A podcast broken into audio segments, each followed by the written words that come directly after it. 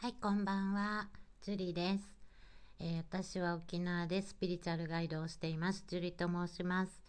えー今日は黄色バードさんのご質問にお答えします。いつもありがとうございます。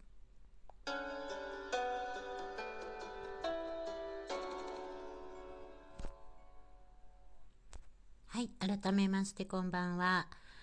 えー沖縄はここ2、3日とってもあの風が収まりまして、えーあったかいです。えっ、と中にはね今日ノースリーブの女性を見ました。ちょっとそこまでではないと思うんですけれども昼間日差しがあると暖かいです風がないのでねえっ、と本当沖縄不思議なところで、えー、ユイレールユイレールに乗ってますとダウン着た人と半袖 T シャツの人があの混在しているという不思議な街です。えー寒いとこから来た方はあのダウンとかねコートを着てる方もいらっしゃいますし、えー日中暑いのでね半袖1枚で歩いてる方もまだいらっしゃいます。えっ、とそうですね何日か前寒い時はさすがにあんまり見なかったですが、えー、と市役所とか、えーそういったあの、ま、観光業とかねあのお店なども男性の方はあのかりゆしウェアというあの沖縄のまあ沖縄由来のアロハシャツみたいなねあのちょっとハイビスカスとか派手めなお花とか書いてあるようなシャツを着てあの勤務するのが清掃で認められておりますので、えー男性今日はかりゆしウェア半袖のかりゆしウェアのシャツ1枚の方も結構いらっしゃいました。えーそんな沖縄からお送りしております、えー今日は黄色バードさんのご質問にお答えしたいと思います、えーちょっと読みますね、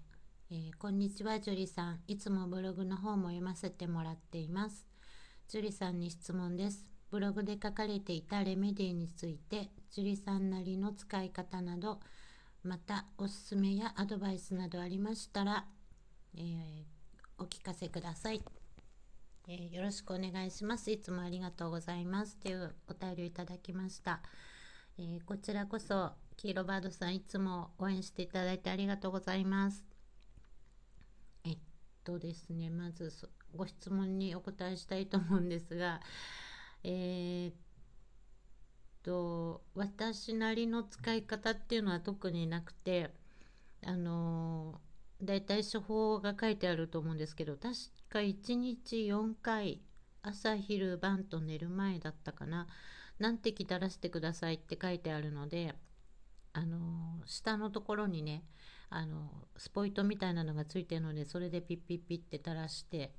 えっ、と処方通りに使ってました。で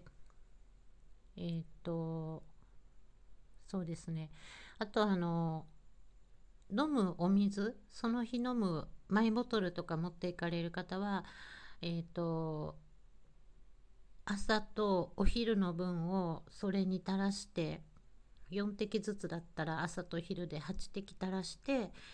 えーとまあ、朝から夕方までお勤めの方だったらそれを飲むっていうあのスタイルでもいいですよっていうふうに聞いたことがあります。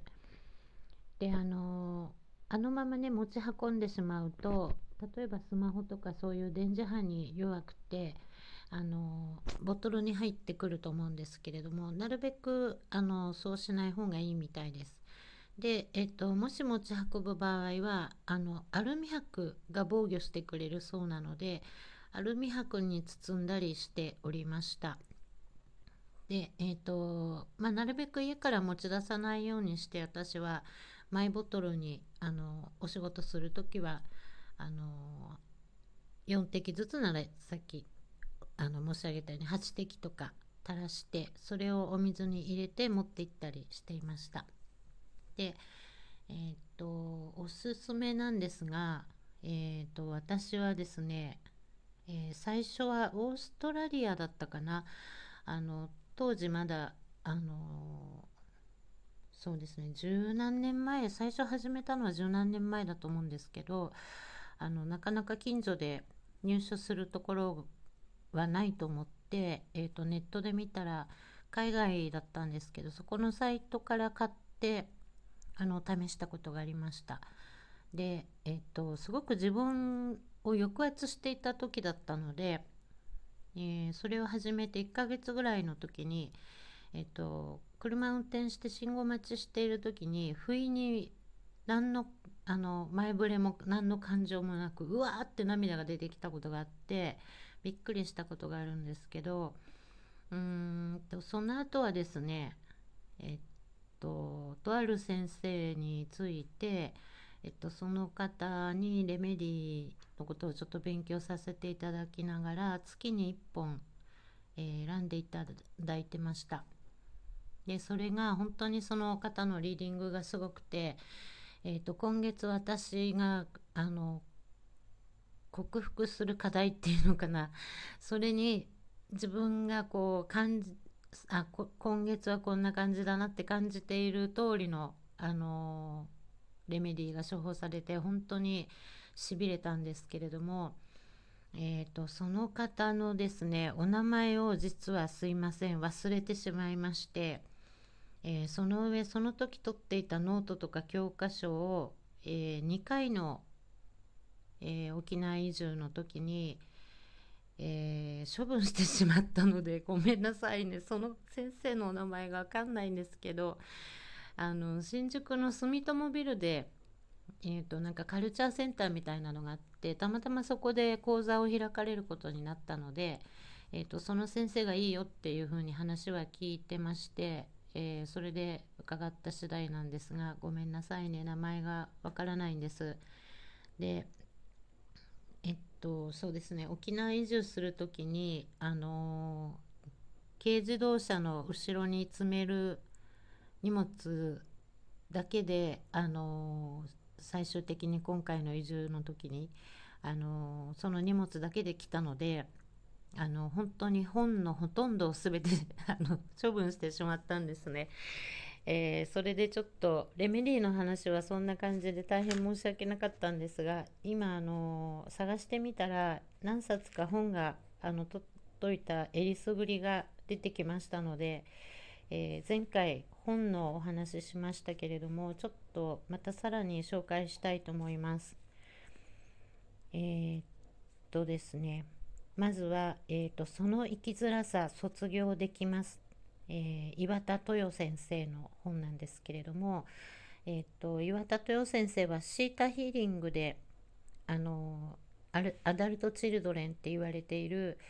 えーそうですね。あの自分には価値がないとかそういった思い込みが生存と結びついている方、えー、それを、えー、やらない克服しないと、えー、自分は生きていけないんだっていうところに結びついてる方をシータヒーリングで、えそれをそのトラウマを取るということをやっていた方です。で私も実際、えその方のセッションを、え何回か受けておりまして、え講座にもあのほとんど出ております。で、えっと、この本のいいところはあのその先生のシータヒーリングが受けられる CD がついてるんですね。で、えっとまあ、講座1回数万円の講座でしたけれどもあのこの CD がついていて、えー、1700円前後で多分お求めになれると思いますのでとっても、えー、もしそういうあの生きづらさが生存と結びついているような方、えー、深刻だと思います。この値段で、えー、この方のヒーリングが試せるのはかなりお手軽だと思います、えー、おすすめです。えっとそれからですね、えお金の話なんですけど幸せな人はお金と働くを知っているっていう本なんですが新井和弘さんっていう方が書かれた本でこれもちょっと私はかなり目から鱗でした。えーと、それから、えー、ありがとうがエンドレス」田口ランディさんの方なんですけど、えーと、この本と、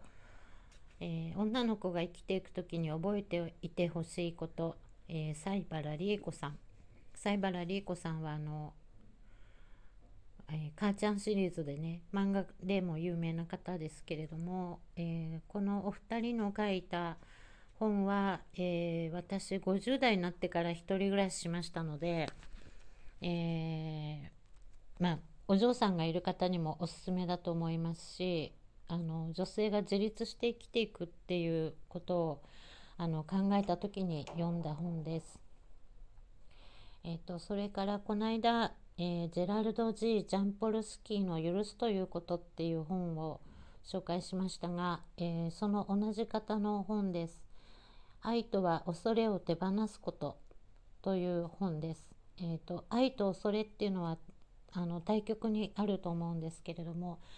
えー、この本もあのとっても好きでよく読みました。えー、今日はこんなところでよろしいでしょうか？あのレメディの話すいません先生の名前もしねまた思い出したらあの黄色バードさんにご連絡いたしますがすいませんね。ちょっとね記録が取ってなくってあのわからなくて申し訳なかったです。今日はこんな感じでいかがでしょうか、